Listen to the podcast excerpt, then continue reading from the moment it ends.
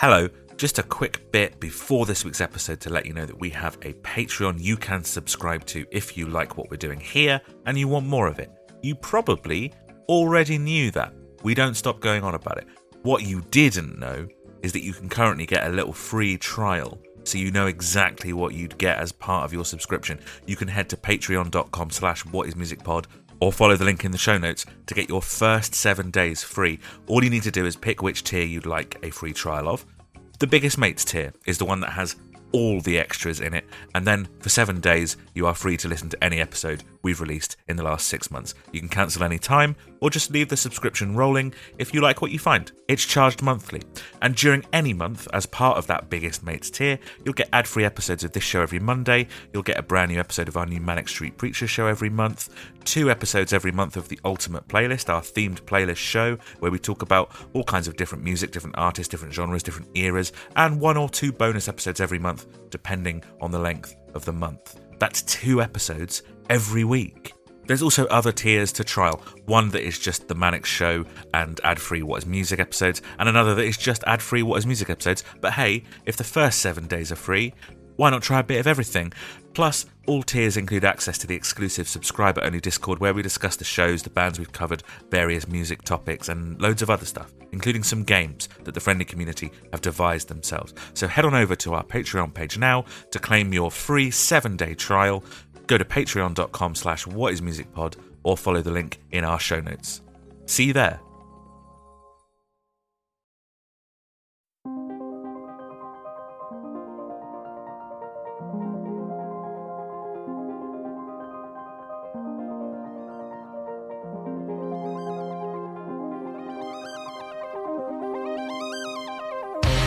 Um, how are you, Manny? Are you okay? Yeah, fine, fine. Just a busy, busy day of interviews. So this is, uh, yeah. Who have you been? Who have you been interviewing?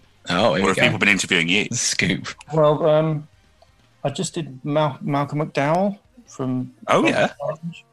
What's he doing at the moment? Uh, he's uh, promoting the re-release of Clockwork Orange. That's all. Ah, enough, okay, yeah, great, great. Yeah. um, and then I did a Radio Four thing for about Kanye West. So it's been a bit. Oh, Adam's ears have perked right up. Well, yes, I know that you've uh, you've written a book on, on Kanye, and um, Yeah. what's your take on what's what's going on with Kanye at the moment? Um, what's my take on it? I mean, I'm just kind of watching from a distance at the moment. Um, yeah, Um, yeah. sounds It's a tricky thing to sort of wade in on, I imagine. Yeah, I mean, it's very much. Um, it's a tricky one. Um, I mean, I haven't literally, I haven't had the week that is necessary free to listen to the new album. Um, I've been Right? Yeah. I mean, it's a long album, right? Um, so I can't really sort of comment too much about, about that sort of thing. But uh, yeah, I mean, I think if you're going to be on the, on a stage with Marilyn Manson, I mean, at least wait until the court case is done. Yeah. yeah, at the very least. I think it's probably the the um, best, like, the most, um, the most. Uh, yeah. What a uh, what an interesting guy. yeah. Uh, anyway, if you're just joining us, hello and welcome to What is Music, a music podcast about music. We're a podcast that focuses on discographies in their entirety, doing deep dives on one artist at a time. We're currently in season two, which is called Are You Amused? A critical analysis of the history, cultural impact, and music of Muse. We're going through their entire career, album by album, track by track, asking questions like Does context matter when you're listening to music? Does knowing the history of an artist affect your appreciation of their output? And this season, we're of course asking, Are you amused? And to be clear, we're asking if you're amused by the band Muse, not whether or not you're amused by us, the host of this season, Are You Amused? To which you are now listening. I'm Adam Scott Glasspool. I'm joined, as always, by Steve Murphy Hello. and Lucas Way. Right. And there was a a strange voice uh, in the intro, a mysterious voice, uh, because this week we're joined uh, by author of Out of This World, the Muse biography, basically, Mark Beaumont. Hiya. Hello, how are you? I'm good, thank you. Yep, doing okay. Been a Good. summer, so uh, Yeah, it, I mean, you know, the reopening of all of the music stuff means that uh, I suppose as as a music journalist, your life has kicked up a gear this year. yeah, uh, it's bizarre to have done. The festival season's basically been packed into about two or three weeks, so Right? Yeah. non-stop festivals trying to get a whole year's worth done. I mean, there are worse jobs, I suppose. Yeah, but I mean, I kind of when you've spent a, a year and a half having all the festivals beamed on, onto your laptop uh, Mm. on the comfort of your Bath or whatever, Yeah. it's uh, it's suddenly you've got to trudge left across the Reading Festival site a hundred times. And suddenly, it, it, I mean, it broke me. It broke me really. how how was it? How how did it feel? What was the atmosphere like? Um, I mean, it was you know it was pretty exciting. Lots of uh, people running around, uh, loving it. Um, but they did have the two um, stages at either end of the of the site, which I I thought was you know That's new. They didn't used to do that back in the day. They did it all outside because they they weren't they, they they haven't previously had two main stages on the same day, obviously, but um, Yeah. uh, because of COVID, they just, they decided to make more of it outside, but then they put them at either end of the site rather than next to each other, so that people were sort of running from one to the other. And you know, it was nice that they thought about COVID spreadability. Mhm. You know, make it accessible for COVID as well to get about, which is a bit weird. So was there Yeah, fewer? Was there fewer tent stages then? Like the normally the big sort there of. were, um, there was a where the where they, they had usually where they would have the uh, the lock up stage. There was a Pepsi Max Tower this year, Oh wow. um, which might tell you all you need to know about the Reading. punk Pepsi Max Tower. yeah, I know, right? Yeah. Uh, yeah, they, they they kind of flipped the the lockup tent into the pit and the Festival Republic stage as days Okay. So it was there were one. I think there's at least one fewer tent, um, maybe two. And yeah, but you know, it was back at festivals, and I was at End of the Road last weekend, and I was a bit more friendly and, and uh, family. Mhm. Um, yeah, I, I've heard uh, I've heard good things about uh, End of the Road Festival. Um, it's lovely that down, lovely down there. Mark, I have a very important question just to sort of uh, kick things off um, uh, as, as succinctly as possible, I suppose. What is music? what is music?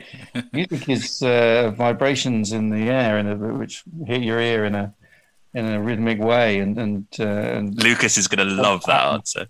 So- in your in your head, which which are then translated into sound, and uh, and uh, and some of them are good, and some of them not so good. I've got so much time. I've got so much time for that answer. That's such a such a technical answer. Uh, that's what I, I quite like about it. Um, look, obviously, you know, you know this. You you know, you are a music journalist. Um, you have written numerous books on music. One of which is the biography of Muse. Depending on where you go, you you also write books on theology. Um, and uh, the relationship between Christians and Muslims. Yeah. Oh right. Is there another? According, according to some, uh, according to some websites, that's what you write about. Mark Beaumont, you're about. I think I think they Mark might have the wrong Mark. Beaumont. The cyclist, Mark Beaumont, the one who cycled around the world. I was going to say, yeah, you also cycled around the world, didn't you? all the books. I think I've got. A, I think half of my Twitter followers are, are Mark Beaumont, the cyclist followers. I've tried to arrange a sort of swap with him because he, he kind of gets. We go on Twitter sometimes, and uh, last time he was he was very. He, he tweeted me saying, you know, everyone's really annoyed that I haven't got anything to say about the new U2 album, and, uh, yeah, I mean, it, it was a bit weird when I was. I think um, when he first when he, when he first did his um, adventuring, um, the, I think uh, someone did a lecture tour. Uh, someone someone made major from the TV. Um, did, I- well, I was just basically I was at some gig and I saw my my Twitter following was just suddenly shooting through the roof, and it was because like Davina and McCall had tweeted about how brilliant uh, Mark Beaumont the Cyclist talking tour was, and put my Twitter by mistake, and so I literally had all these, all these um, cycling followers. Oh, it's like that poor poor guy John Lewis in America. Just a bloke called John Lewis, and he's at John Lewis, and every Christmas they everyone tweets him about it. He's, he's now become a bit of a figure because he keeps tweeting them back and going, "Oh, I think you probably got the wrong person." But uh, I don't have much to say about foxes and talking badgers or whatever they're doing this year. But yeah, Mark Beaumont the Cyclist is, is obviously brilliant and a fantastic adventurer and cycles around the world. But you know, I do the books. yeah, yes. I'm the book one. Well, yes, But- you, you are you are a uh, a, a pretty prolific uh, music writer, um, as well as a novelist. But but in in order to get to the point where where you are regularly writing about music, that must have started from like quite a young age. What what were you what were you into? Take us on that musical journey. Do you have any sort of like formative musical memories? Um, well, the big one really, I mean, I kind of, uh, you know, I was just kind of a, a teenage Beatles fan and, um, you know, Classic, yeah. you know, listening to a lot of the stuff that my, my parents liked, which was, you know, fairly sort of 70s prog and soft rock sort of things, which I was brought up on.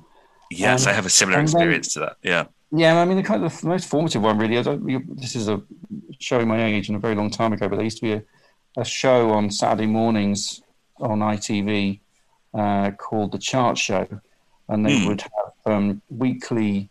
They would, they would rotate these weekly charts. So one week there'd be a metal chart, one there'd be a dance chart, and then one week there'd be an indie chart.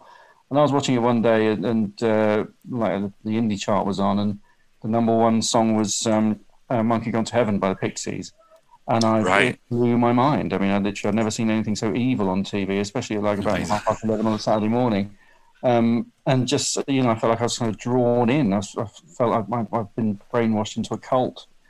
Um, so I went down and bought Doolittle on cassette. That's how long ago it was, and um, and yeah, I was a bit terrified of it for quite a, quite a while. um, but I never, yeah, never looked back. I mean, I, you know, indie till I die. Um, so that was kind of formative. And then um, uh, went to university and started uh, sort of picking up the NME and realizing that these people were um, not only getting to write. I mean, I've, I've been a writer. I've been writing sort of fiction stuff uh, for quite a while, and I knew I was interested in journalism. Um, but then I picked up the NME and realised that he's he were writers, and they were writing sometimes in sort of fairly fictional, fictionalistic, literary kind of ways, and Mm. uh, and they were getting to go to LA and hang around swimming pools with rock stars. So I thought, Yeah. oh, that. Um, Yeah, that is an attractive, that, uh, attractive job description, isn't it? Yeah. Um, yeah, so I did uh, basically started sending emails into well, no, emails. God no, didn't have emails then.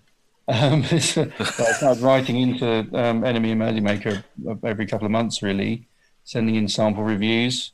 Um, I went to uh, did, did a, I actually did a postgraduate journalism course. I'm believe it, believe it, believe it or not, I'm actually a trained journalist. I can, I've got short Wow. which which my list, my readers may well uh, be very surprised at. But um, yeah, so I uh, yeah, and eventually got taken on, and the rest is fairly abusive history. Right. now let's now let's completely skip forward and get to the meat of our podcast, which is of course about Muse. Um, your book covers from like the formation of the band up until the updated version covers up until the Resistance, right? Yeah, yeah I think that's the last So- one. Let's put that aside for a second. How how do you feel about Muse now in 2021? Let's start at the end and, and work backwards. Um, I mean, you know, I'm I'm a major fan. Um, always always loved always loved what they've done.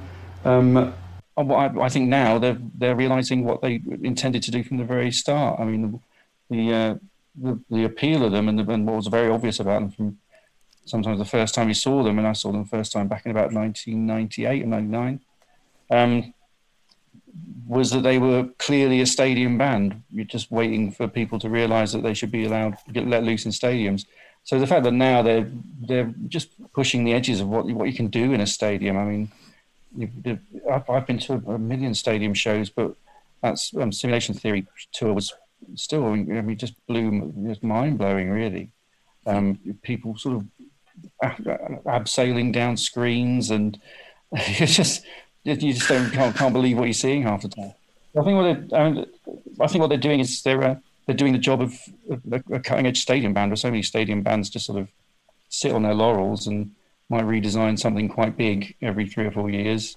I think Muse are actually pushing what you, what you can do with the stadium show and and uh, and what how big a spectacle something can be. Mm, yeah, no, I think yeah, that is fair. How how big a spectacle do you think it can be? Like how how much further can Muse go? Well, moon? you've only- The moon. you've got the limitations of a stadium or an arena, haven't you? I mean, the, the thing is that they do Yeah. arena tours and stadium tours, and so their shows kind of have to be scalable. Um, they can put on sort of stadium shows, but it also has to work a little bit scaled down for maybe territories that they want to do in arenas, or when it gets to winter, they don't want to be out in stadiums, stuff like that. Mm. So, um, I mean, how much bigger can it get? I mean, you know, I'm sure there's a, a cost effective ratio. You know, if they wanted to like, put a dome over the pyramids or something, it might it might cost more than There it is. possibly. There it is. You heard That's, it. that's first. what that's why it's costing me ninety quid a ticket now every time I see Muse because they have to you know pay for They're the saving ridic- up for the Oh, dome. yeah, pay for the ridiculous dome. stage. Yeah, so, I, mean, I, I know Matt has ideas that on uh, that over over time has been have been cost ineffective, and he's, he was saying, "Oh, we should put this there, and have, let's have a big old uh, thing stretching up there, and that'll go over this way." And people have said to him, "That that just that one bit will cost you a million quid." Oh, right, okay, well, yeah, that, that will make the whole thing lose money. Um, but over, as time goes on and, and technology develops, um, then the, these things become possible. I mean, the drones tour, the drone where they were sort of flying drones around. Yeah. Um, Matt was telling me he had that idea, like on the first shows of um, when they first played the Astoria. He was sort of stood in the side of the wings, uh, looking at the stage set, which at that time was just some sort of geometric cones at the back of the stage. Yeah. And think, you know what? I think we should fly drones around here. and you know, it took however many years, almost twenty years to do it, but you know, the technology caught up. And then he wrote an album about them. I think we actually talked about that, didn't we, on the drones film episode? We talked about the fact that originally the, the cones was the. I mean, originally it was "Here Come the Cones." Right. Okay. Not Yeah, "Here Come I- Drones." I It was Very it good. was- okay, good. Good. That's the level that we're operating on today. Is it great? um, uh, for, for me personally, like uh, the, the you, you hit on something really interesting there, which is like they were always a stadium band and, and are only sort of in recent years having that ambition fulfilled. But for me, there was a lot of um, sort of uh, sort of tension in in that in in that you know they were the underdog and you kind of that they were bringing these mad ideas to a very sort of small place. Um a, a lot of a lot of people accuse their music now of of being safe. And i think that that some of that tension has has dissipated. What, what- what's your take on that? Do you think their music is safe or do you think they're still exploring? Um, well, they're still changing as they go. Um, they, I think they kind of hit a, a peak, a peak Queen um, around about 2012, 2013, and it, you know, I, I really like the fact that they sort of went uh, far more sort of 80s electro pop on the last one. Now, it's obviously 80s were kind of um, a little bit done to death over the last decade or whatever, but I think you know once Muse get their their claws into it, it becomes that much more enormous that it's uh, it's something a bit different. Um, so I don't think they're particularly you know, settling back and and, uh, and and doing nothing. It would be interesting, or doing nothing new and original. Hmm. It'd be interesting to see if they ever do an acoustic album. Yeah. It's be something they've threatened a couple well, they, of they times, talked about it with simulation theory, and then they decided to instead turn on all the beeps and boops a lot more. But that was like the original threat with simulation theory, wasn't it? And then You tend to find that if they mention it, then it's you've usually got sort of four or five years before it appears. I remember I remember Matt talking about doing the, his um, sort of orchestral odyssey, uh, like several years before he actually did it. In, the- in the, was on the Resistance where he did sort of the three part sort of. Uh, the the symphony yeah yeah, yeah, yeah. so so the tenth, so LP ten then will be a will be an acoustic album basically. you you heard it here first, and it might not be true. Great, that's a great scoop. I love that. We'll, we'll, we'll lead with that in our tweets Yeah. for sure. Um, they they they're certainly they've certainly like always been an, an ambitious band, and I think that um, like with music in general, like one of my my personal sort of favorite sort of aspects of talking about music is always like the creation myth of a band. Um, Muse is is like pretty tame. It's it is just kind of they met at school and they started like making music. Right? and then got signed and then did some gigs and then more Yeah, people yeah, and then yeah. more people heard them and then they did an album. Exactly. But in your book, you write about those early days with like so much sort of passion. And I have another question about whether or not you are responsible for what Muse are like now, but we'll we'll save that for a second. Okay. What was so sort of uh, compelling about those those early days of Muse? Um, well, I think there was a lot of dedication to it. They were all part of a, um, and, and when you say, uh, you know, fairly fairly normal, I think that they re- they really had a, a, a punk uh, attitude to a lot of it. Because when they were um, Rocket Baby Dolls, Yeah. um, like the first time the three of them played together, I think was in Rocket Baby Dolls, because they were in their school and in their sort of um, their area, they had um, a few sort of doom metal and and uh, weird sort of rock bands. So it was, you know, they were they were trying their they're try- trying their arm at all sorts of weird stuff. But Rocket Baby Dolls came on stage the only time, maybe possibly the only time they ever played. Um, for a battle of the bands, and I think they just trashed the place. I mean, Yes. Yeah. the whole thing up. There was like a riot, and they had sort of hide in the van afterwards, as I remember. Um, so you know, it was, it was. Yes, they met at school, and they kind of grew up. And there's some those amazing pictures. I just did the um, work with them closely on the um, uh, Origin of Muse box set, and did the uh, did the sleeve notes for that, and that was a great opportunity to really dig into the archive, and, and they really enjoyed doing that, sort of picking out all of these um, amazing pictures of when they were like together at f- 14, 15.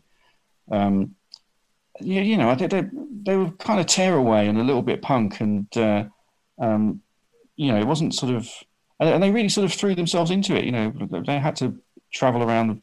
Um, you know, when when the rest of the, their um, general uh, clique of musicians just decided, oh no, we're not we're not bothering with that. You know, they really stuck with it and uh, uh, and saw a future in it and and did a lot of you know traveling around and playing to as many people as possible. Hmm. Um, so yeah, it was. Yes, it's a yeah. They met at school. There's no sort of. Uh, you know, I think the best story of the, of the meeting was something to do with someone liking someone else's shoes or something, or, or going across a wreck- a wreck to say, "Oh, you got nice hair." I can't remember what, exactly what it was, but um, but you know, I think they've, they've got quite an exciting backstory there, and it's always when you've got a bit of action and a bit of uh, a bit of when you've got a riot going on, then it's well worth writing about. Yeah. Well, this is the thing is is is that uh, you know a couple of years later into their story when you're when you're looking at sort of like the showbiz tour and and the origin of symmetry tour, you know there are all sorts of great anecdotes about sort of like the debauchery and you know magic mushrooms and orgies and all, all of this stuff that would go on on tour. Um, how, how how much of that do you think is because at one of their first ever interviews you told them they were boring? I mean, um, I, I, I don't know, but I think it it was yeah, it was their first like print interview. I think someone had interviewed them for a um, for a biography piece before, which went out with the album. Um, and they, you know, they I don't think they really they're very in very inexperienced about sort of talking about themselves. And I kind of got They're the just quite polite. polite, but also you kind of they'd, they'd hint that they had sort of tearaway pasts and Mm. you know they were a little bit. Uh, um, you, know, you, you you get the, the sense that they've been stealing cars or something, but they wouldn't tell you about it. It was just like Right. you know they, you kind of thought there's something behind this band and there's there's some sort of history there, but they won't tell you it. Um, so I think they were quite guarded, really, um, and and did end up sort of coming out with quite a lot of your standard rock band cliches. So I think I did sort of turn off the, the dictaphone and say, well, you know, that was the most boring interview I've ever done. and I came back. And then, you know, a couple of years later, mushrooms, I mean, orgies, and then or- Origin of Symmetry happens. So Mark can be directly sort of held responsible for Origin of Symmetry, which is, you know, Yes. their best album. So good job. Just, I think just more that maybe they kind of come away from that thinking, you know what, we've got some interesting things to say, and Yeah. it completely turned around in terms of, you know, Matt suddenly became the most interesting person you could possibly. Well, that's the thing. And I, I, I suppose, like, uh, in a roundabout way, what I'm asking is do, do you think any of that was or is kind of an act? Oh no, no, no, no, no, no, no. You, what Matt is actually like that? Oh, Matt, I mean, the thing, if you- if you've only seen Muse on stage, you, you you kind of have no idea what Matt's like. I mean, Matt is a absolutely fascinating, very well read, very thoughtful, um, kind of motor mouth. You know, I mean, you start chatting to him, and he'll be he'll delve, delve down rabbit holes, and you'll be there for hours. You know, just sort of talking around all the sort of possibilities of things that are going on in the world and the universe. I mean, absolutely fascinating guy. Um, so yeah, I mean, he really is. I mean, he really does. At that time when he was going on about um, various uh, the, the origins of symmetry and all of the geometric basis of the universe, and and having these uh, sort of hallucinations and stuff like that. I mean, that was all absolutely him. I've not, I've never seen any sense of of him putting anything on at all. Uh, Mm. I, I, I wonder if, if it is if it is that sort of um, if, if that's part of, of why they're so successful is, is is that people can tell that that that, that stuff is very um, sort of genuine and comes from from a genuine place. I mean, you know, we, we've we like to cover a lot of the um, a lot of the context that's outside of the music on the podcast, and you know, it was it was twenty years ago now, so of course there's some you know you can you can cut out quotes and whatever but you know there was some comments like about about women and and sex and stuff that i i think i personally found quite off-putting but i think there's something there's there I think Bellamy just for some reason just gets away with stuff like that. And I'm not really sure why. And I think it's because people can tell it's coming from a good place. Mm. But but if if they were a young band now and were sort of uh, regaling us with tales of orgies and you know Matt filming Dom having sex without people's consent and you know saying things like you're not a real man unless you want to sleep with uh, loads of women at once. Do, do you think they'd be nearly as successful in like today's sort of climate? Um, well, I, a lot of things have happened in the history of rock, which uh, yeah. Yeah. wouldn't look very good today. That's very Um, true. Yep. Yeah, it's true. If you look at you could, you could go you could go to some of the most regaled musicians of all time and go, Yes, there's some very questionable things. there's some questionable stories there. It's a it's a difficult thing to to consider, really, isn't it? I mean, if, if people would, if there were a young band come along saying that now, because within the realm of rock music, you know, opinions and and uh, attitudes have changed an awful lot. But then I was at a Reading Festival um, last weekend, and you know, there were various rap acts coming on and basically sort of saying, right, I'm going to come out and have a sex rampage through this audience. You're, I'm going to get you. I'm going to get you. You know, picking girls out from the front of the front of the, front of the, the thing, saying, You how old don't are you? hear the "Oh, phrase "sex rampage" a lot anymore. No. you know, it, in in some quarters it's seemed it's deemed perfectly acceptable in some genres. So maybe there's Well, hip, hip hop is the cutting new rock and roll, right? In in in a way. Well, or or maybe hip hop is the old rock and roll. You know, Yeah, Um, that's right. in- Yeah, good point. in terms of attitudes. Um, but so yeah, it's an odd it's, it's an odd one, and I'm, I'm not sure a lot of times um, that that sort of thing damages a lot of people's careers necessarily. It might make them unpopular on Twitter, but I'm not I'm not sure that something that um, if people were to come out and, and be all sort of macho and uh, you know old school rock and roll, I'm not, I'm not sure that it's it would necessarily dent their popularity. Well, that's yeah. I mean, you know, it, it'd be interesting to see if they would actually survive Twitter if, if they were a young band saying the same things. But then if they were if they were a young band, they maybe wouldn't be saying same things Yeah, these I mean- days. I mean, they're, you know, they're coming out of, uh, you know, a lot of a lot of their. Um, I mean, it's it's, it's kind of weird, I suppose, because a lot of their formative acts were kind of hardcore acts, which were Yeah. quite right on. Um, but then they're coming out of, a, of the '90s, which was a, a fairly laddish and Yeah. bullish sort of time. That's So true. They're sort of coming I out really- of the death of Britpop, aren't they? Yeah, so it's a, I think it's a confusing time if you if you're a young band from a bit of a backwater and not really um, knowing what's you know back then what's acceptable and what isn't, and back That's then true. acceptable and yeah. So The, re- the reason I sort of asked, especially about whether or not it's an act, is that our last season was on um, was on Manic Street Preachers. You know, a, a, a band who um, deliberately sort of courted controversial statements. You know, things like, "I hope Michael Stipe dies of AIDS." You yeah, and showing up and showing up to Statements like Glastonbury and saying, "Let's turn this fucking place into a car park" or something stupid like yeah, that. yeah, I, don't, I don't think they were making things up to uh, to court controversy or, or, or be shocking. I think they were just being fairly honest about about what they were what they were going on, what was going on. yeah. I think that's also sort of. Um, I do find their early music to be very, yeah, like you said, like like honest. It just sounds really honest in in a way that um, raw, yeah, in, in in in a way that some of their contemporaries aren't. And I think it's it's interesting that they are lumped in often with Travis and Coldplay. Who, what, really? Who by? Uh, by, I mean, I think the quite, I think- quite a lot of people. I think Yeah. the Coldplay lump in is definitely there. I mean- isn't it? I mean, they, they started around the same time. They had the similar sort of trajectory in terms of, you know, becoming a stadium band around the same time. I don't think that one's. I mean, oh, so I mean, if you're talking about sort of career tra- trajectories, I mean, maybe they're kind of peers in that way. I mean, in, in very early reviews, I would mention Coldplay.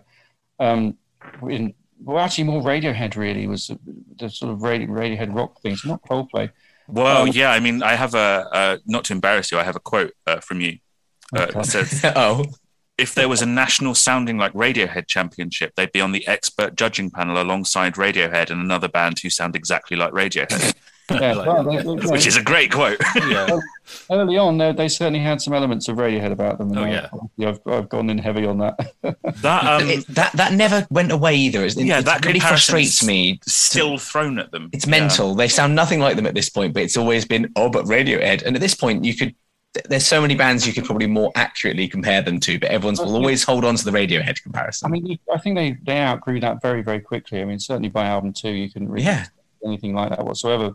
Um, but at the time, anything ambitious and big and um, uh, you know aiming anything aiming for an enormity was you'd liken it to, to Radiohead because they were they were flying the flag at that point.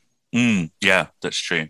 Well, kind of in, a Um, in kind of in relation to the Radiohead, well, not the Radiohead, sorry, to the Coldplay bit about like people compare them to Coldplay in that sort of way. Even if they're not musically the same, they are kind of peers in the sense that they're a big British stadium rock band who would play the closing ceremonies of the Olympics, and everyone in the world has heard of them. That sort of thing. Yeah. Is Nat today, 2021, where do you sort of think to the average person Muse sit? What do most people I think? Where do they sort of? What's their position now in the landscape? Because from my perspective, I've been super duper mega fans since Origin. So to me, they're the biggest band and they're my favorite band. So it's quite hard for me to sort of know where they sit with the normal sort of music listener in sort of the landscape. Uh-huh. Because I go, oh no, the, and Adam basically schooled me on why, like by the number, why by the numbers they're not one of the biggest bands in the world. Where I was like, well, surely they're like number three.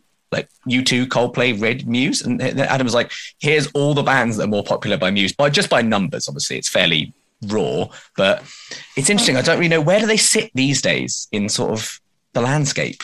Well, it's difficult to know how the mass public considers them, um, because as you know, I'm a fan. I've been in, been inside for quite a long time. Yeah. Um, so, I mean, I guess, I mean, I I guess it's kind of a, depends on generations. I think there's probably a generation of people that thinks they're that big, that band that uh, sound like Queen, and there's uh, there's generations of sound that think that they're that sci-fi um, stadium band, and there's you know different sorts of, of people that slot them in different things. I suspect that they kind of sit in a lot of people. If you're talking about mainstream mind, they probably sit in that kind of left field rock uh, sl- slot alongside people like Biffy Clyro.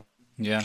Yeah, I think that's quite a good take actually, because I think yeah, if you if you were to go to you know um, a random group of ten people in an office in the UK and said like, what do you think of Coldplay? They they would they would be far more aware of Coldplay, I think, than Muse these days. Yeah, but Coldplay are a bizarre Someone- juggernaut Yeah. thing. people people know what's on playlists and on, on the radio and um, and what gets suggested to them on streams. So they would probably have a much better idea of, of what Coldplay are like than than they would Muse, who, who probably don't get that much sort of exposure. I mean, Muse are, a more a cult band. They build up they build up a very faithful, a very huge following, um, and that sustained them, and, and and that grows over time. But they're not they don't necessarily get the uh, um, the big push that other acts might get in terms of uh, attention and media exposure. Yeah, and that's what's interesting, isn't it? Because they play the same venues, the same tours, the same stadiums, the same Glastonbury headline slots, but there's definitely they do feel that little bit more niche or cult, as far as a stadium band could ever be niche.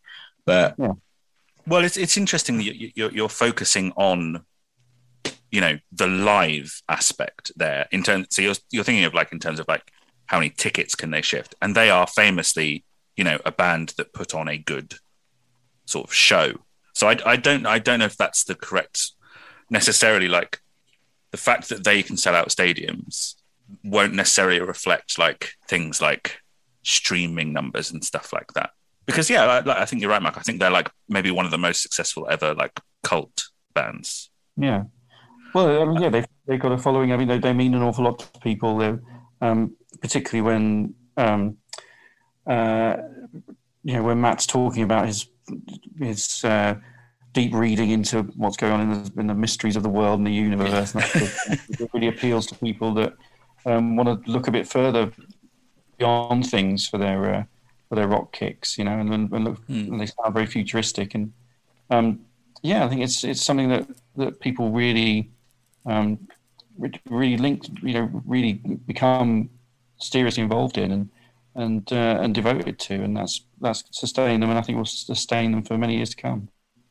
one of one of the most common things that we hear less now but when we started this at the beginning of the year um, because a lot of our listeners were also coming from season one having heard the manics so you know they are manics fans which are potentially of you know maybe a certain age a certain demographic.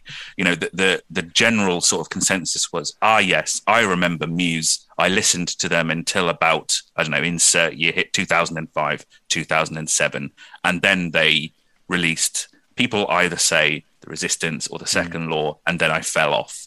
Uh, why, why, why do you do, do you have any idea why you think that might be? Why that seems to be the cut-off period for a lot of people?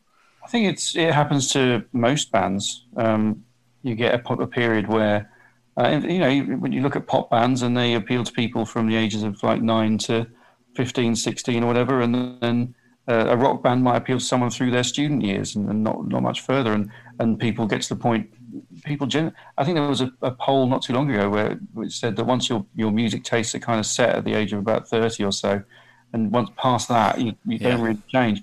And um, and yeah, and you so you listen to this, you listen to a band, and you start going, oh, this this one isn't as good as the last one. I don't like this one. Doesn't as mean as mean as much to me as the last one because it wasn't. I didn't hear it first at a time that was where I was becoming a person. It it didn't fit into the personality that I am, um, and so it doesn't mean as much to you. And so you start to think, oh, maybe I'm, I'm going off that band.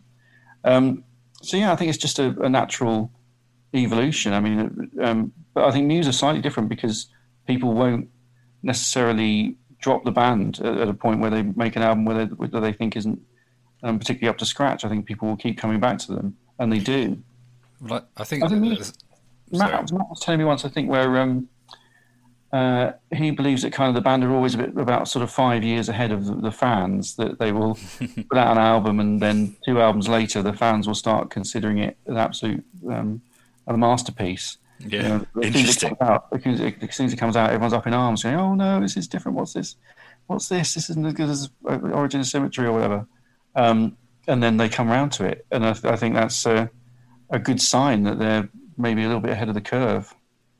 That's that's a, a really good observation. I am I am one of those people that listened to them up until about 2007, 2008, 2009, something around there, and then just You completely dropped off after HAARP, didn't you? You basically Yeah. said this is uh, that was great, and I never want to listen to them again. Well, but I have, but I have kept my oar in. Like I have always been curious about Muse to the degree where I've still heard every album apart from uh, Simulation Theory, which I haven't heard yet, and we're covering next. I think there was a stage when they really did go sort of ultimate Queen. Um, uh, Yeah. And afterwards, and it was a bit like I think maybe the people that had that as what they thought, you know, people that thought Muse were kind of just a bit like Queen might have heard that and gone, yeah, this- they're just Queen now. And, and that point. Um, but you know, they've moved on from that, and they're- there's still elements of that, but they've. Uh, you know, they, they were doing I- the next album. The next album, I think they were doing like um, dubstep and stuff like Well, that. that's Yeah. the thing. Yeah, I, I also think that if you know, if if you if people were like, oh, they sound too much like Queen now, I think maybe the uh, the bringing in of a new generation of music, you know, like the dubstep thing, was possibly the nail in the coffin for some of those people.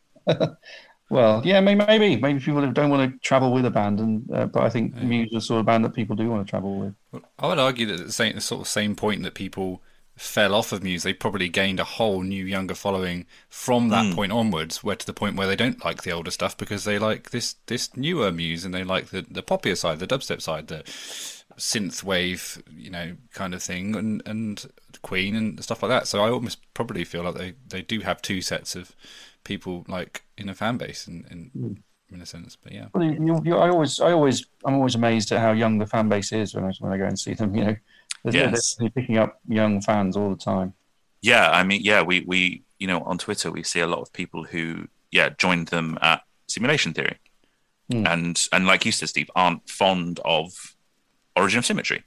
Just doesn't just kind of doesn't do it for them, which is really interesting because from me being 32, you know, a, a, a lot of um, the Muse fans that I know are like the opposite of that. They're like rock fans, you know what I mean? And they like the old Muse, and I'm not going to listen to synth Muse because I'm into rock music. It's not clear. Adam's doing the horns for people Oh, yeah, listening. sorry, I'm just yeah, doing. yeah. The, I forget it's Yeah. a podcast. Yeah. Yeah. Um, when when did you realize that they were going to be a stadium band? Um, first time I saw them, Yeah, Um, it was just it was immediate that you knew they were just they were going to be headlining stadiums. I remember, I think it was about 99. I think they were on tour supporting Gene. Um, Right. And I saw them at Reading University. Um, I remember sort of running with my then girlfriend across the lawns as they were just coming on just to make sure we called them. And I, you know, I knew Gene, so I was sort of in the dressing room afterwards and talking to the drummer from Gene, and and he was saying, "Oh, did you see Muse?" And I was like, "Yeah, yeah, I interviewed them last week. It's going to be absolutely massive." And then he sort of nodded ni- politely, and then I s- and sort of pointed to the left, and Dom was stood right next to me, waiting to say hello. So that was kind of I didn't know if I found favour with the band at that point, or- or- but it was a, I was dead on with that prediction. Oh yeah. Yeah, yeah. I mean, that's a very Yeah. question. Yeah. Um, why why did you write a book about them? What what was it that you Um, thought this is the story that needs to be told? Well, it was it was a story that came to me. Um, uh, I think there was another writer, Stevie Chick, had been asked to do it um, by the publisher, and then he said, "Well, you know, there's only one man that can do this," and so he kind of wanted them my way. Um, and I, it was the first book, first um, music book I'd done. I'd, I'd written plenty of novels before then, but um, it, this was the, certainly I'd, I'd had a few sort of offers of of acts I wasn't particularly interested in to write books on, and this was just perfect for me, obviously, because I'd, I'd done more interviews with them than anybody, I think, and certainly on, on pretty much every album I'd um, gone, spent time with them and, and gone around Europe and, and all sorts of stuff. So I had some good stories. Um, yeah, it just made it just made perfect sense, and it was such a good story. Um, so many great quotes, so many um, Yeah. great songs. I mean, it's- it was just a it was a gift, really. There are there are so many like good anecdotes in the book about what a weird little trio they are. They're just they're, they they are a, a bizarre um, proposition. Muse, I think. Um, you you did up you it originally went up to Wembley and then you updated for Resistance. Are you gonna uh, are we gonna see another update? Are you gonna take this to, to Um, the end or not? There, there isn't. There aren't any plans to do that. I mean, it's because there obviously there isn't an end. Um, uh, I feel like now. I think we've, I've done at least one update, maybe even two now, and and I think I, if, every time you do an update, you feel as though you're finishing the book again. And so I feel, Right. Feel the book has now got at least two endings, if not three Right. and probably probably needs to sort of sit where it is. Um, uh, I, I don't know. I mean, it's done. It's, you know, it's quite a popular book, and um, maybe there's a, a, a second book to be done in the future when there's um, enough of a canon to cover from from the end of the previous one. Um, but you know, I've been working a lot more with the band now, so that was an unofficial book, and and um, I've been, been enjoying sort of uh, working with them on the Origin of Muse thing and, and various sleeve notes for other things uh, um, in the works. And so, um, yeah, I don't know. I, I, and also, you do worry that they want to. Um, well, they don't look at me like that. Oh, sorry, I, I heard you said something about other things in the works. I don't know if you want to elaborate on that. there are always things in the works, um, which which um, which I would certainly be under, under contract not to mention if I were involved in any of them. Um, but Sure. uh, okay. yeah, the thing is that um, Album 10 confirmed. uh, They're skipping nine. now I, I mean, um, at this stage, I mean, I'm, I've been working them for a bit, and COVID and lockdown has interrupted um, any sort of plans for things. But you know, you, I can, I can, I can guarantee you that there will be more Muse, Muse records coming. Yeah. Oh, that's So. Yes, good. um, Yeah, we got the acoustic one coming, and they're going to perform on top of the pyramid uh, under a uh, dome. uh, Yeah. Yeah. yeah, that's just my in my imagination. But uh, um, yeah, so yeah, whether I do another do more books, um, I don't know because I've been enjoying working with them, and and you don't want to sort of get in the way if they want to do their own book. Um, you know, my book kind of get in the way of, of that a little bit because you know I don't want to blow my own trumpet, but it's at the moment I think considered the definitive one. it's so, the Muse You know, biography. yeah, a degree, pretty I'm, much. I'm happy to sort of step, step step aside in case they want to do another book, or maybe I'll do a book with them if they want to do do that. So, who knows? I mean, I'd be pretty fascinated by a Matt Bellamy autobiography. Written I mean- from his own perspective. that would be So I think we've both think we've seen how much Matt sometimes likes to say absolute bollocks in interviews. Imagine a whole book of it. It would be fascinating, and I would read that. it would. To be fair,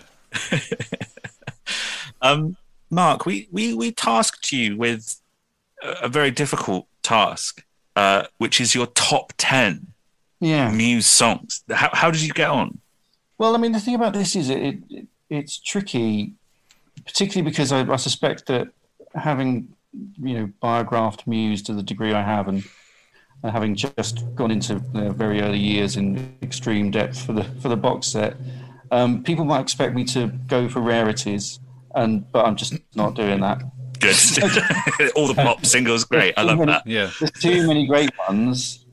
I that mean, yeah, it's it- like you know, yeah, yeah. We, we, we can we can wax lyrical about things like Jimmy Kane and Map of Your Head all day, but also, Yeah. You I'm know, sure Muse Hysteria fans- is great. Muse fans listening to this, uh, you know, there's some very devoted ones, and, and who are who would love to hear me go on go on a like wax lyrical about B sides and and demos and things like that. But I, I, there's just too many of the big songs that I really really love. Yeah. Um, so I've, this this is going to be a pretty ob- obvious list, I'm afraid. No, Yeah, that's right. great. I Yeah. love that. Right, let's do it. Let's start. At, I reckon what we'll do. I reckon we start at ten and work Yeah. towards one. Is everybody comfortable with that idea? That, that seems I'm it's not. It's not in numerical order, but it, it means that the songs get better as we go. Does that make Okay. sense? Very good. Yeah. Sure. Good. Well, I've got- Really good I, I went for uh, number ten. I went for pressure. Ah. Someone remind me what song Pressure is. Yes, talk to me about Pressure, Mark. What do you like about Pressure? It's the it's the big pop song from from uh, uh, Simulation Theory. So Yeah, Um, it's the one that, you know, for the, I guess from the last sort of five or six years, or maybe sort of two or three albums, was, was my favourite of the of the, the big pop tunes. And you know, I've always loved their big tunes. Um, video was great. Uh, really sta- stands out in the in the re- more recent live shows, and that's a that's a keeper. Okay, cool. Okay, we'll, we'll also designate them keepers uh, as we go, whether or not they're, they're keepers or. I think if they're in the top ten, they're probably all keepers. I mean- I would. Okay, I'll make a note of that as well. I, I, I mean, I mean keeper in terms of it's a keeper for the live show. I think. Do you Yeah, reckon? Well, this is something I brought up about their live show, which is they they do keep they do you know the songs that stick around. I feel like they need to rotate a little bit better, just because they're starting to have keepers now that are quite similar. Like I feel like Pressure and maybe Supermassive Black Hole kind of serve the same purpose in a set list, and maybe you just need one of them. And I feel like maybe maybe you don't need Starlight and Mercy. Maybe pick one. But but I'm unfortunately that uh, that fan who wants to bang on about B sides. Uh, having said that, my top ten probably ends with Hysteria. So I it mean, I has say no that. Yeah. B-sides in it. Yeah. yeah. Number nine. No, no, I've gone for Bliss. Um, Oh well, yeah, classic. yeah. Okay. Cool. it's, it's only going to get more obvious. No, no, it's good. might be a That's shot mine would be like. top, but you know, it's. I mean, it's bliss, isn't it? I mean, Yeah. Yeah, it it's is just, bliss. just just memories of of when they first started dropping the balloons. Um, would often repeat the bliss, Mm. um, and that was always such a brilliant moment. I mean, it's just something that people. I don't know if people hadn't worked that out before that you could drop massive inflatable moons on people and it would be fine. um, it was always a. I mean, it was such a special moment every when they do that, sort of dropping from the top of arenas or whatever. So that's a, not just a brilliant song, but uh, you know, great memories of, of all those shows. Uh, shall I move on? Number eight. Number eight. Yeah, yeah. Number eight. Um, I've gone for Mercy. Okay. Wow, okay. okay. Was not expecting Mercy for some reason. It's just, I mean, again, it on, on record, it's, it was it was pretty good, but when in the live show, it just absolutely blows the, the roof off. Um, it really is. I mean, it's of the of the recent records, it's um, it's the epic, really. I mean, it's the it's the, the big old epic pop song. Um, Interesting. It really, it really, it's lifted. It's lifted the set. I mean, if you're someone like me who's seen Muse, look, uh, uncountable times, really. Um, when something like that drops in, that's new but also as big and as affecting as, as old stuff, it's yeah. it's, it's very special. Um, so, I guess moving on, this might surprise you if everyone's big fans of Hysteria, but I'm dropping Hysteria at seven. That's as long as it's in there, Mark. Um, I Yeah. don't care where it is. That's fine. Um, great tune. I mean, what can you say about Hysteria? I mean, it just kicks ass. Great tune sums it up. Yeah. Um, yeah. Yeah. Just an undeniable banger. Um, as are the rest. I mean, I don't know how much I can say about much of No, it. You don't have to say anything about smash through them if you want. Yeah. So I've gone for Starlight at six. Yeah. Okay. Um, another big banger. Yeah, and also kind of the, that was the, the I think a pivotal point when they really sort of got a bit of um, the pop sparkle. You know, Yeah. they, they were, it was a pivotal moment between the sort of the heavy heavy rock stuff and the Mm. and the poppier uh, later stuff, and and it kind of it means it, it represents the kind of the step up to stadiums for me for some reason that song. Um, How how, how important uh, is is sort of like the personal context around these sorts of, of things for you? Like you've included Bliss because you have great memories of the gigs, and, and Starlight is like a pivotal moment of the band. Is is is that important in, in the way that you view music? I think to a degree. I mean, if you as a journalist, when you're reviewing something, you, you try and be as objective as possible. But when you're Yeah. making your favourite lists of of things, Yes. the stuff is definitely going to influence um, where you you know where things rank. Especially when you you know I could I could probably list sort of twenty or thirty Muse songs which are all absolutely amazing Hmm. um, and all worthy of being the top ten my top ten. But the ones you know the, ultimately you go for the ones that hit you hardest or um, Yeah. you know put you into the band or uh, made you go wow look at that or, or some you know that sort of thing. Hmm. So. So yeah, Starlight. I mean, is Starlight better than Hysteria? I don't know. Actually, maybe they could switch around. Ah, No, don't don't start editing. You'll you'll go down a road that you don't want to go down. We'll we'll you know we'll be here for hours like litigating lists. uh, so number five, I've got time is running out. Cool. Um, again, what can you say about time is running out? It's just absolutely monstrous. I um, I It's a remember bit it. sexy. It is quite sexy, but so much, sexy. so much, of- so much of it is.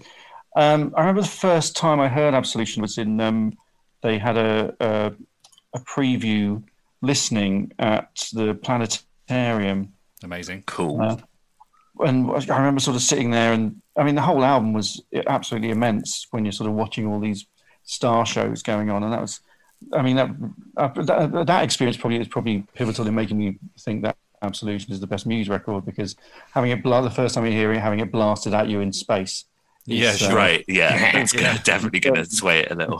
the, the hypnotic effect and uh, the brainwashing effect, I guess. Yeah. Um, and time, time is running out is just yeah, just a just a cracking song, isn't it?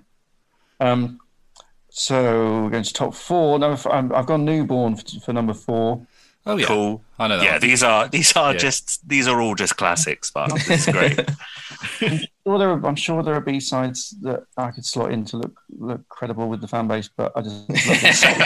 Ah, well, the thing is, the fan base these days, actually, you say about credible, you know, what Adam was talking about. I think that there's that huge chunk of the audience now that's like, uh, I don't want B sides. I want like, I want algorithm. There are huge chunks of the fan base that don't even know what a B side is. That's true. True. yeah. Um, so number three, everyone's Stockholm syndrome. Uh, just just beats your head off, doesn't it? I mean, every single time. yeah. Mm. It's, it's a it's a it's awe-inspiring live. I mean, it just Relegated to the metal medley now, isn't it? yeah, which is a bit of a shame, but they do play pretty much all of it. I think. I mean, it does. I think it gets really? the, I think I think it gets the longest chunk of that medley, doesn't it? But, Okay. but but medley nonetheless. Okay. Yeah. I mean, as long as you've got at least sort of one sort of rah, rah, rah, Yeah. then you're. Uh, Yeah. right. Absolutely. Uh, I suppose this one, this one might be a, shock, a shocker. I mean, one for butterflies and hurricanes at number two. Oh, cool. I mean, I mean, I I think mean, you know, I think if you were to call- shocking thing you could have said. I mean, I think if you were to try and come up with the sort of epit- epitomize, what's the word I'm looking for? The song that epitomizes Muse, I think Butterflies and Hurricanes, there's an argument for that being, you know, the the Muse song in terms of summing up what they do, or at least maybe not these days, but for, for a while. I remember talking to Matt about it, and, and there's that. I mean, obviously, it's an incredible builder and it's incredible climax to it, but then you've got that piano section in the middle, and um, and Matt saying that that's the only thing he could play on piano. Or something at that time, he'd learned that one piece. Wow. Like concert pianist level um, stuff, and he just that's all he'd done. Um, but I think, yeah, I- I- it's a, a real shame they don't play that more often for me. I mean, I just think it's absolutely phenomenal. And who? Well, could you guess Okay. what one is? Do we want? Any wild guesses? Uh, I'm gonna guess. Um, Execution commentary. Uno. It's obviously plug-in baby. Oh, of course, it's plug-in baby. Oh, all right, Yeah. Steve. Sorry, we were all trying to do I a just joke, wanted- actually. Steve. Yeah, but I wanted to be right. I wanted to get it right. I mean, it's Seem not really smart. new song. That's the best rock song of the last I twenty years. I think. Totally agree. it's um I remember, I remember the first time I s- well I mean because they brought out I mean they were playing it for a long time before I, I saw them but um for some reason, the first couple of times I saw them, it wasn't in the set. Um, and they started re- playing it again uh, after um, uh, the first album came out, and they were doing the, the tour with the geometric shapes. And they, it just made the Muse absolutely unmissable for me. I mean, just this, uh, knowing this song was coming, and, and the PR are telling me, yeah, they're going this is going to be the first single from the second album. And, and knowing it was coming, I knew it was coming for about six months or so before it did. And I was I was sort of winding up the NME office the whole time, going, "You're not going to believe this song when it comes. It's going to be so amazing." And then, yeah, I remember the day I sort of managed to we got we opened the packages and I put it on the stereo and just sort of walked proudly up and saying, "Right, here we go, here it is," and just blew the roof off the off the NME office. And um, yeah, I mean, I, I, I think I've played it every other show, every, every show since I've ever seen, and Hmm. and it's it's the often it's the reason you go. I mean, it's just Yeah, you'd be pretty livid if you went to a Muse show and they didn't play Plug In Baby. They have, I they've spoken about not about not not playing it, and I'm, Hmm. I'm like, mm, really? Okay, away with it.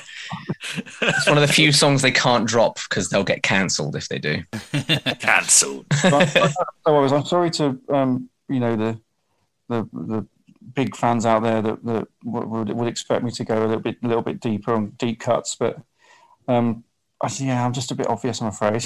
No, I mean, we- no, I think that's to the great. Point. Yeah. I mean, we found the same last season with Manics, didn't we? Is you know there maybe be the odd one in there, but most people would have the, the top five is is a fairly similar mix of a bunch of songs because there's Motorcycle song emptiness. If you there's- tolerate this, they're designed for life. They're all Yeah. in there. yeah, and with music, yeah, it's, it's hysteria and plug-in baby and newborn and the likes of that. Like, yeah, probably. That's Yeah. they're probably the songs people love. yeah. we are going to reason. reason that into a Spotify playlist and post it out on our Twitter so people can listen after uh, this episode. Um, Mark, what, what what have you got coming up? What what are you up to? What am I up to? Um, I've been phenomenally busy, really. Um, I'm what's uh, what have I got coming up? I mean, I'm doing lots of interviews. Uh, just kind of, uh, I mean, if you want sort of individual pieces, I've got a Mogwai piece up uh, on the Independent uh, this week. Um, I mean, every day uh, in my life, every every day and every week is a little bit unpredictable, and um, you Do might you like that? Is that good or is that dis- um, it's kind of it, it is stabling? good. It is good. Um, it's been very very busy um, for quite a long time, which is uh, which is great.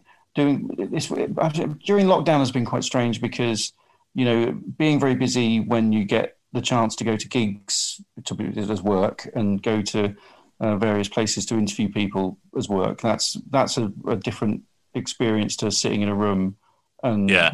Zoom interviews, and that feels like work. I mean, so it does really. So work the time that I do feels very much like work of late. Um, so in terms of what I've what I've got coming up, um, you know, lots of lots of bits and bobs on the NME. I just did this Mark Malcolm McDowell interview.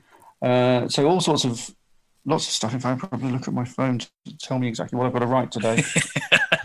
That's great. And, and where and where can people find you on like social media? So let's get this. Let's really get this right on Twitter so that people aren't, you know, tweeting a cyclist about our podcast. Oh yeah, um, Yeah. I am uh, Mark Beaumont UK at Mark Beaumont UK on. Okay. on Isn't the cyclist also from the UK? He is yes. Right. This is very Yeah. confusing, Mark. He's Mr. Mark Beaumont on on Twitter, so you can. Okay. You can find him Okay. there. We will. Okay. Cool. We will we'll tag you. Coming up, I'm particularly interested in. I've, I've got a holiday coming up, so I'm looking forward to that. Oh, great! Hey, and so, okay, if you follow Mark on Twitter, I'm sure you can get some updates on Mark's holiday. That would be that would be ideal. Oh, I'm not. I'm not typing a thing for a week, mate. Oh, okay, okay. Yeah, don't blame me. And of course, out of this world, uh, the the unofficial biography of Muse is like available just everywhere in in all good bookshops and probably some bad ones as well. Right? yeah, I would say a must for any Muse fan. I mean, I've certainly cribbed from it a lot for this podcast. Uh, for me to for me to pull all the sort of history and biography bits because we're pretty up to date now with Muse. We've kind of gone through almost their entire career at this point. That when uh, when I ran out of content in your book, my research became a lot harder. yeah, I'd, I'd, I'd, I'd cribbed it all. Um, but yeah, if we're, if we're plugging things as well, if, if there's any Yeah. Muse fans out there that have enjoyed the Muse book, then uh, my novel is on can be purchased on Amazon. It's called six six six six six six six six six six. It's a catchy title. I'm not even. Is that numbers or or you know S I X? Numbers. All numbers. Mark, thank you, uh, thank you so much uh, for joining us, um, and and thank you, listeners, uh, for listening to us. it's it's your turn to come and sort of talk to us now. You can find us on social media uh, at Mark Beaumont. So you can tweet us there about all sorts of stuff, um, or you can actually directly get in contact with us uh, at What Is Music Pod uh, on Instagram. We're at What Is Music Pod on TikTok because we have to engage with the younger audience. We're at What Is Music, uh, and you can email us as well. Have you know? We'll read it. We'll read your email out. Why not? What is Music Pod at gmail.com. Um, thank you so much, Mark, uh, for doing this. Uh, just got one piece of advice for you uh, and also for the listeners. Uh, don't waste your time, or time will waste you. Very good point.